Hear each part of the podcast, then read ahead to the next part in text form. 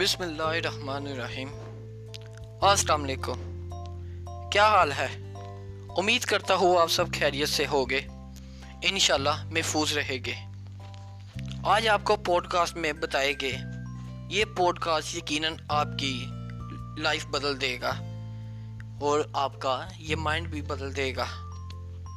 لیکن pod cost سننے سے پہلے میری آپ سے ریکویسٹ ہے کہ ابھی تک آپ نے مجھے فالو نہیں کیا۔ تو پلیز فالو کر لیں تاکہ میرا ہر آنے والا پوڈ کاسٹ آپ تک بآسانی سے پہنچ سکے۔ یہ فیصلہ آپ کی زندگی کو تبدیل کر دے گا۔ یہ وہ پلیٹ فارم ہے جو آپ کو اور آپ کی لائف سٹائل آپ کی زندگی بدل دے گا۔ یقیناً یہ میرا آپ سے دعویٰ ہے۔ تو ہمارا آج کا ٹاپک ہے کرونا میں اخراجات کم کرنے کے دس بڑے طریقے۔ آپ نے کتابوں میں دوسری جنگ عظیم کے بارے میں سنا ہوگا۔ یہ جنگ مسلسل چھ سال ایک ماہ تک رہی۔ تیس ملکوں کے دس کروڑ لوگ اس جنگ کا حصہ بنے۔ جنگ میں ساڑھے آٹھ کروڑ، ساڑھے آٹھ crore, eight point five crore لوگ مرے گئے تھے۔ جنگ نے پوری دنیا کی اکانومی، گھریلو اور سماجی زندگی، factory, family, A to Z تمام زیرو کر دی تھی۔ ایک پوری نسل اس جنگ کے دوران پیدا ہوئی۔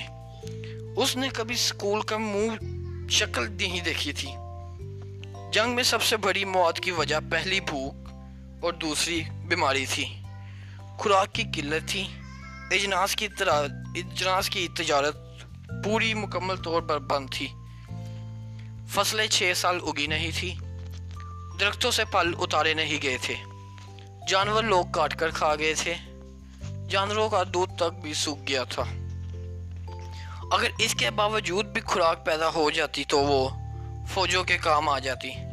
صحت کا سسٹم بالکل ختم ہو گیا تھا۔ تمام ڈاکٹرز اینڈ انجینئرز تمام ڈاکٹرز انجینئرز اینڈ نرسز محاذوں پر تھے۔ فارماسیوٹیکل کمپنیز صرف فوجوں کے لیے دوائیات بنا رہی تھی۔ لیبورٹری ہاسپٹلز اینڈ کلینکس مکمل طور پر بند تھے۔ مریض کے پاس صرف دو ہی آپشن ہوتے تھے، یا وہ خود بیماری سے لڑ کر مر جائے۔ بیماری سے لڑ کر مر جائے۔ یا وہ خود بخود ہی ٹھیک ہو جائے۔ چنانچہ جنگ عظیم دوم کے دوران آدھی سے زاہد اموات کھانے کے کمی اور بیماری کی وجہ سے ہوئی۔ جنگ کے پچیس سال دنیا کے لیے بہت سخت تھے۔ ڈاکٹرز اور انجینئرز کے لیے بھی نوکریاں نہیں تھی۔ لوگ سارا سارا دن فٹ پاتھوں پر بیٹھے رہتے، لیکن ان کو کھانے کے بدلے بھی کام نہیں ملتا۔ دنیا اس دورانے کو گلوبل سیشن اور کولڈ وار کہنے لگی۔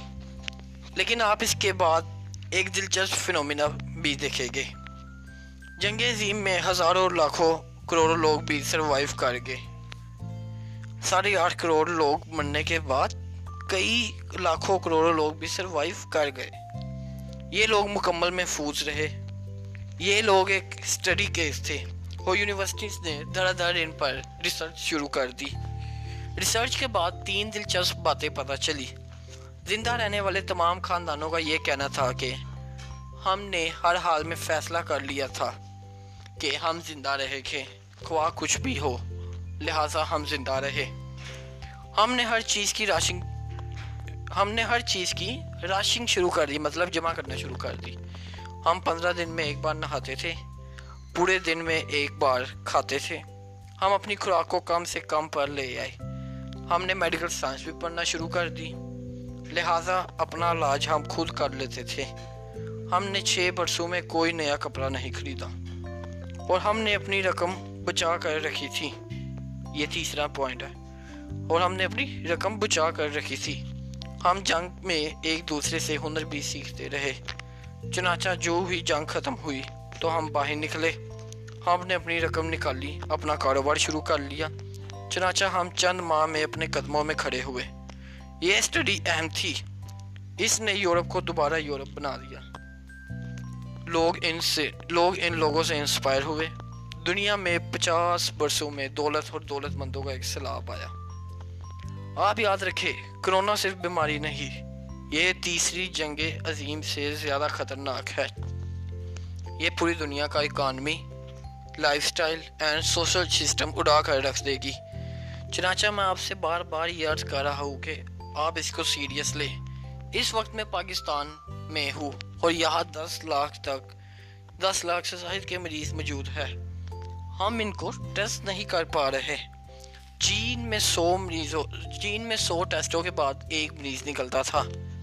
امریکہ میں پچاس کے بعد ایک، اٹلی، فرانس اسپین میں چالیس کے بعد ایک، جبکہ پاکستان میں ہر بارہ ٹیسٹوں کے بعد ایک مریض نکل رہا ہے۔ اگر آپ ایک کروڑ لوگوں کا چیک کر لیں تو میں آپ کو دعوے سے کہہ رہا ہوں، ان میں دس لاکھ مریض نکل آئے گے۔ یہ دنیا میں خطرناک ترین شرح ہے۔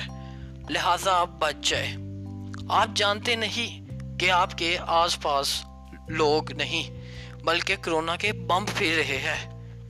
جن کو کچھ پتا نہیں ہے۔ کسی کو کچھ کھانسی لگی ہے، کچھ کوئی ہے، کچھ دمے کا مریض ہے اے ٹو زیڈ کچھ بھی۔ لیکن لوگ پھر رہے ہیں۔ لہٰذا آپ ان سے بچیں۔ آپ ان سے ڈسٹینسنگ رکھیں ہر بھی قسم کی۔ اپنے گھر والوں کو بچائے اور دوسروں کو بھی بچائے اور اب ہم چلتے ہیں اپنے نیکسٹ پوائنٹ کی طرف۔ لائف آفٹر کرونا یعنی کہ کرونا کے بعد زندگی۔ لائف آفٹر کرونا بہت مشکل ہوگی۔ آپ ابھی سے اس کی تیاری کر لیں۔ چلیں، اب ہم اپنے موضوع کی طرف آتے ہیں۔ آپ کرونا کے دوران اپنے دس طریقوں سے اخراجات کام کر سکتے ہیں۔ پہلا نمبر نمبر ایک، اپنے یوٹیلٹی بلز آدھے کر لیں۔ آپ فیصلہ کر لیں کہ کچھ بھی ہو جائے، آپ کا بجلی، گیس، پانی اور پٹرول کا خرچ ادا کرنا ہے۔ آپ کا بل ہر کس پچاس فیصد کم ہونا چاہیے۔ نمبر دو، گھر کے اخراجات کم کریں۔ آپ آج جتنا آٹا، گھی، دال، چاول استعمال کر رہے ہیں، اس کو ادا کر لیں۔